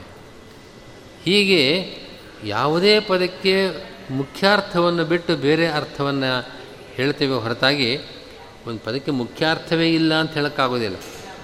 ಮುಖ್ಯಾರ್ಥ ಒಂದಿರಬೇಕು ಹೀಗಾಗಿ ಈ ಪದಕ್ಕೆ ಬ್ರಹ್ಮ ಮುಖ್ಯವಾದ ಅರ್ಥವಲ್ಲ. ಅವನು ಅಮುಖ್ಯವಾದ ಅರ್ಥ ಅಂತ ಹೇಳಬೇಕು. ಅಲ್ಲಿ ಯಾರು ಅಮುಖ್ಯವಾದ ಅರ್ಥ, ಯಾವುದು ಅಮುಖ್ಯವಾದ ಅರ್ಥ? ಮುಖ್ಯವಾದ ಅರ್ಥ ಅಲ್ಲ ಅಂತ ಹೇಳ್ತೀರಿ ನಿಜ. ಅಮುಖ್ಯವಾದ ಅರ್ಥ ಯಾವುದು ಅಂತ ಕೇಳಿದಾಗ ಬ್ರಹ್ಮ ಅಮುಖ್ಯವಾದ ಅರ್ಥ ಅಂತ ಹೇಳಬೇಕು. ಹಾಗಾದರೆ ಬ್ರಹ್ಮ ಅಂತನ್ನೋ ಪದಕ್ಕೇನು ಅರ್ಥ? ಯಾವುದೋ ಪ್ರಾ, ಪ್ರಾಣೋ ಬ್ರಹ್ಮ ಅಂತ ಒಂದು ಪದ, ವಾಕ್ಯ ಇದೆ. ಪ್ರಾಣ ಶಬ್ದಕ್ಕೆ ಮುಖ್ಯ ಪ್ರಾಣ ಅನ್ನೋ ಅರ್ಥ ಒಂದು ಹೇಳದೆ, ಪ್ರಾಣ ಅಂತಂದರೆ ಪರಬ್ರಹ್ಮ ಅನ್ನೋ ಅರ್ಥವನ್ನು ಹೇಳ್ತೀರಿ. ಆದರೆ ಈ ಪರಬ್ರಹ್ಮ ಅನ್ನೋ ಅರ್ಥ ಪ್ರಾಣ ಶಬ್ದಕ್ಕೆ ಮುಖ್ಯವಾದ ಅರ್ಥವಲ್ಲ. ಯಾರು ಮುಖ್ಯವಾದ ಅರ್ಥ? ಮುಖ್ಯ ಪ್ರಾಣನ ಯಾವುದೋ ಒಂದು ಪದವನ್ನು ಉಪಯೋಗಿಸ್ಬೇಕಲ್ಲ ನೀವು. ಇಂಥವರು ಅಮುಖ್ಯವಾದ ಅರ್ಥ ಅಂತ ಪದವನ್ನು, ಪದದ ಮೂಲಕವೇ ನಮಗೆ ತಿಳಿಸ್ಬೇಕಷ್ಟೇ ಆ ಪದಕ್ಕೆ, ಆ ಎಲ್ಲ ಪದಗಳು ಕೂಡ ಮುಖ್ಯ ವೃತ್ತಿಯಿಂದ ಪರಮಾತ್ಮನನ್ನು ಹೇಳೋಕ್ಕೆ ಸಾಧ್ಯವಿಲ್ಲವಲ್ಲ? ಅದು ಯಾವ ಪದದಿಂದ ಆ ಪರಬ್ರಹ್ಮನು ಅಮುಖ್ಯವಾದ ಅರ್ಥ ಅಂತ ಹೇಳ್ತಾರೋ ಆ ಪದಕ್ಕೆ ಏನು ಅರ್ಥ ಅಂತ ವಿಚಾರ? ಆ ಪದವೂ ಕೂಡ ಪರಮಾತ್ಮನನ್ನು ಮುಖ್ಯ ವೃತ್ತಿಯಿಂದ ಹೇಳೋಕ್ಕೆ ಸಾಧ್ಯವಿಲ್ಲ, ಇನ್ನೊಂದು ಪದವನ್ನು ಉಪಯೋಗಿಸ್ಬೇಕು. ಆ ಪದಕ್ಕೂ ಕೂಡ ಪರಬ್ರಹ್ಮ ಅರ್ಥ ಅಲ್ಲ, ಹೀಗೆ ಅನವಸ್ಥ. ಪರಮಾತ್ಮ ಪರಬ್ರಹ್ಮ ಎಂಬ ಅರ್ಥ ಒಂದು ಪದ ಅಮುಖ್ಯ ವೃತ್ತಿಯಿಂದ ತಿಳಿಸುತ್ತೆ, ಮುಖ್ಯವಾಗಿ ತಿಳಿಸೋದಿಲ್ಲ ಅಂತ ಹೇಳಿದ ಪಕ್ಷದಲ್ಲಿ ನಿಮಗೆ ಹೇಳ್ತಾನೇ ಹೋಗ್ತಾ ಇರಬೇಕು. ಈ ಪದಕ್ಕೆ ಪರಬ್ರಹ್ಮನು ಮುಖ್ಯ ಅರ್ಥವಲ್ಲ ಅಂತ ಹೇಳಿದಾಗ ಪರಬ್ರಹ್ಮನ ಪದಕ್ಕೆ ಅರ್ಥ ಏನು? ಪರಬ್ರಹ್ಮನ ಪದಕ್ಕೂ ಪರಬ್ರಹ್ಮ ಮುಖ್ಯ ಅರ್ಥ ಅಲ್ಲ. ಇನ್ನೊಂದು ಪದವನ್ನು ಹೇಳಬೇಕು. ಆ ಪದಕ್ಕೆ ಪರಬ್ರಹ್ಮ ಮುಖ್ಯ ಅರ್ಥವು ಯಾರು ಅಮುಖ್ಯ ಅಮುಖ್ಯವಾದ ಅರ್ಥ ಯಾವುದು ಅಂತ ಕೇಳೋದಾದರೆ ಇನ್ನೊಂದು ಪದ ಅಂತ ತಿಳಿಸ್ಬೇಕು. ಒಟ್ಟಿನಲ್ಲಿ ಯಾವುದೇ ಒಂದು ಪದ ಅಮುಖ್ಯವಾದ ಅರ್ಥವನ್ನು ಹೇಳಬೇಕಾದರೆ ಅದಕ್ಕೊಂದು ಮುಖ್ಯವಾದ ಅರ್ಥವನ್ನು ಒಪ್ಕೊಳ್ಳೇಬೇಕು. ಈ ಪರಮಾತ್ಮ ಅನ್ನೋ ಅರ್ಥ ಒಂದು ಪದದ ಮುಖ್ಯಾರ್ಥ ಆಗಿದ್ದರೆ ಮಾತ್ರ ನೀವು ಅವನನ್ನು ಅಮುಖ್ಯ ಅರ್ಥ ಅಂತ ಹೇಳಿ ಬರ್ತದೆ. ನೀವು ಇಲ್ಲದೆ ಹೋದ ಪಕ್ಷದಲ್ಲಿ ಅನವಸ್ಥಾ ಬರುತ್ತೆ. ಆದ್ದರಿಂದ ಪರಮಾತ್ಮನನ್ನು ಒಂದು ಪದದ ವಾಚ್ಯಾರ್ಥವಾಗೋದಕ್ಕೆ ಅಂದರೆ ಮುಖ್ಯಾರ್ಥವಾಗೋದಕ್ಕೆ ಸಾಧ್ಯವಿಲ್ಲ ಎಂಬ ವಾದವೇ ಅಸಂಬದ್ಧ. ಇದನ್ನು ರಾಘವೇಂದ್ರ ಸ್ವಾಮಿಗಳು ತಥಾಚ ಈಕ್ಷಣೀಯತ್ವಾತ್ ಅಂದರೆ ಜ್ಞಾನ ವಿಷಯತ್ವಾತ್ ಜ್ಞಾನ ವಿಷಯನಾದದ್ದರಿಂದ ಮುಖ್ಯವೃತ್ತಿಯೈವ ಆಗಮೋದಿತ ವಿಷ್ಣು. ಆಗಮಗಳಿಂದ ಮುಖ್ಯವೃತ್ತಿಯಿಂದಲೇ ಪ್ರತಿಪಾದ್ಯನಾಗಿದ್ದಾನೆ. ಇದನ್ನು ಒಪ್ಪಲೇಬೇಕು ನೀವು. ಹಾಗೆ ಹೇಳದೇ ಇದ್ದ ಪಕ್ಷದಲ್ಲಿ ಲಕ್ಷಣಾದಿನ ಅನವಸ್ಥಾನಾದಿತ್ಯರ್ಥ. ನತು ಲಕ್ಷಣಾದಿನ ಅನವಸ್ಥಾನ ಅನವಸ್ಥಾ ದೋಷ ಬರುತ್ತೆ. ಅಂದರೆ ಏನು ಅಭಿಪ್ರಾಯ ಅಂತಂದರೆ ನಾವು ಪರಮಾತ್ಮನಿಂದ ನಮ್ಮ ಕಣ್ಣುಗಳಿಂದ ನೋಡೋಕ್ಕೆ ಸಾಧ್ಯವಿಲ್ಲ. ಪ್ರತ್ಯಕ್ಷದಿಂದ ಒಂದು ನೋಡೋಕ್ಕೆ ಸಾಧ್ಯವಿಲ್ಲ ತಿಳ್ಕೊಳ್ಳೋಕೆ ಸಾಧ್ಯವಿಲ್ಲ. ಅಥವಾ ಯಾವುದೋ ಒಂದು ಯುಕ್ತಿಗಳು, ತರ್ಕ ಇದರಿಂದ ಪರಮಾತ್ಮನ ತಿಳಿಸೋಕೆ ಸಾಧ್ಯವಿಲ್ಲ. ಪರಮಾತ್ಮನನ್ನು ನಾವು ತಿಳಿಯಬೇಕಾದರೆ ನಮಗೆ ಆಗಮ ಒಂದೇ ಸಾಧನ. ಆಗಮಗಳಿಂದ ಮಾತ್ರ ಪರಮಾತ್ಮನ ತಿಳಿಸೋಕೆ ಸಾಧ್ಯ. ಆ ಆಗಮಗಳು ಕೂಡ ಅವನನ್ನು ಹೇಳೋದಿಲ್ಲ ಅಂತಾದರೆ, ಹಾಗಾದರೆ ಅವನು ಜ್ಞಾನಕ್ಕೆ ಗೋಚರನೇ ಅಲ್ಲ ಅಂತ ಆಗಿಬಿಡ್ತಾನೆ. ಆದರೆ ಅವನ ಜ್ಞಾನಕ್ಕೆ ಗೋಚರನಾಗಿದ್ದಾನೆ. ಅವನು ಜ್ಞಾನಕ್ಕೆ ಗೋಚರನಾಗಿದ್ದಾನೆ ಅನ್ನೋದಕ್ಕೆ ಶ್ರುತಿವಾಕ್ಯಗಳೇ ಪ್ರಮಾಣವಾಗಿವೆ. ಅನೇಕ ಶ್ರುತಿಗಳಲ್ಲಿ ಪರಮಾತ್ಮನನ್ನು, ಪರಮಾತ್ಮನ ಜ್ಞಾನದಿಂದ ಮೋಕ್ಷವಾಗತ್ತೆ ಅಂತ ಹೇಳ್ತಾ ಇದೆ. ಪರಮಾತ್ಮನ ಜ್ಞಾನವೇ ಬರದೆ ಹೋದರೆ ಬ್ರಹ್ಮಜ್ಞಾನದಿಂದ ಮೋಕ್ಷ ಅಂತ ಹೇಳ್ತಾ ಇದೆ. ತಮೇವಂ ವಿಧಿತ್ವ ಅತಿಮೃತ್ಯುಮೇತಿ ನಾಣ್ಯ ಪಂಥ ವಿದ್ಯತೆ ಅಯನಾಯ. ಬ್ರಹ್ಮನ ಜ್ಞಾನದಿಂದಲೇ, ಪರಮಾತ್ಮನ ಜ್ಞಾನದಿಂದಲೇ ಮೋಕ್ಷ. ಇದರ ಮೋಕ್ಷ ಇಲ್ಲ ಅಂತ ಹೇಳ್ತಾ ಇದೆ. ಪರಮಾತ್ಮನ ಜ್ಞಾನ ಯಾವುದರಿಂದ ಬರುತ್ತೆ? ಪ್ರತ್ಯಕ್ಷದಿಂದ ಬರೋದಿಲ್ಲ, ಅಥವಾ ಯುಕ್ತಿಗಳಿಂದ ಬರೋದಿಲ್ಲ. ನೀವು ಆಗಮಗಳಿಂದಲೂ ಬರೋದಿಲ್ಲ ಅಂತನ್ನೋದಾದರೆ, ಅವನು ಜ್ಞಾನ ವಿಷಯ ಆಗೋದು ಹೇಗೆ? ಆದರೆ ಜ್ಞಾನ ವಿಷಯ ಆಗಿದ್ದಾನೆ. ಆ ವಿಷಯದಲ್ಲಿ ಯಾರು ವಿವಾದ ಮಾ, ವಾದ ಮಾಡೋಕ್ಕೆ ಸಾಧ್ಯವಿಲ್ಲ. ಅವನು ಜ್ಞಾನ ವಿಷಯನಾಗಿದ್ದಾನೆ ಅಂದ ಮೇಲೆ, ಅವನು ಆಗಮಗಳಿಂದ ಪ್ರತಿಪಾದ್ಯನಾಗಿದ್ದಾನೆ. ಶ್ರುತಿಗಳಲ್ಲಿರತಕ್ಕಂಥ ಪದಗಳಿಗೆ ಅವನು ಮುಖ್ಯವಾದ ಅರ್ಥವೇ ಆಗಿದ್ದಾನೆ. ಶ್ರುತಿಗಳಿಗೆ ಅವನಲ್ಲಿ ತಾತ್ಪರ್ಯವಿದೆ ಅನ್ನೋದನ್ನು ಸರ್ವಥಾ ನೀವು ಅಂಗೀಕಾರ ಮಾಡಬೇಕು ಅಂತ ಅಭಿಪ್ರಾಯ. ಈ ಕ್ಷತೇಶ್ಚ ಅಂತ ಚಕಾರ ಒಂದಿದೆ. ಅದಕ್ಕೆ ಎಲ್ಲಿ ಏನರ್ಥ? ಆಚಾರ್ಯರು ಎಷ್ಟೋ ಕಡೆಗಳಲ್ಲಿ ಚ, ಅಪಿ, ತು ಅನ್ನೋ ಪದಗಳನ್ನೆಲ್ಲ ಉಪಯೋಗಿಸ್ತಾರೆ. ಎಷ್ಟು ಶ್ಲೋಕ ಮಾಡೋದಕ್ಕೆ ಅವರಿಗೆ ಪದಗಳು ಸಿಕ್ಕಿಲ್ಲ. ಹಾಗಾಗಿ ಒಂದು ಶ್ಲೋಕ ಆಗಬೇಕಾದರೆ ಅದಕ್ಕೆ ಇಷ್ಟು ಅಕ್ಷರಗಳಿರಬೇಕು ಅಂತನೋ ನಿಯಮ ಇದೆ.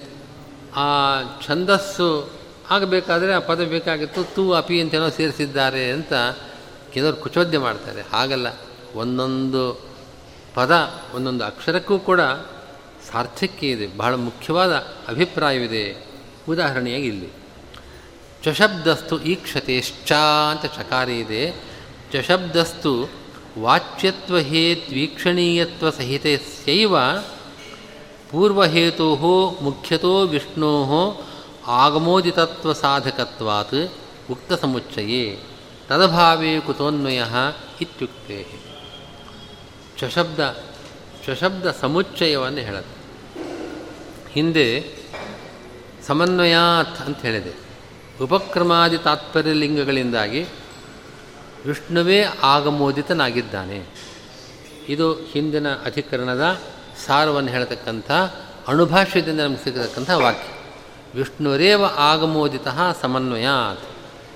ಸಮನ್ವಯಾತ್ ಅಂತಂದರೆ ಚೆನ್ನಾಗಿ ಪರೀಕ್ಷೆ ಮಾಡಿದ ಉಪಕ್ರಮಾದಿ ತಾತ್ಪರ್ಯ ಲಿಂಗಗಳಿಂದ ಅಂತ ಅರ್ಥ.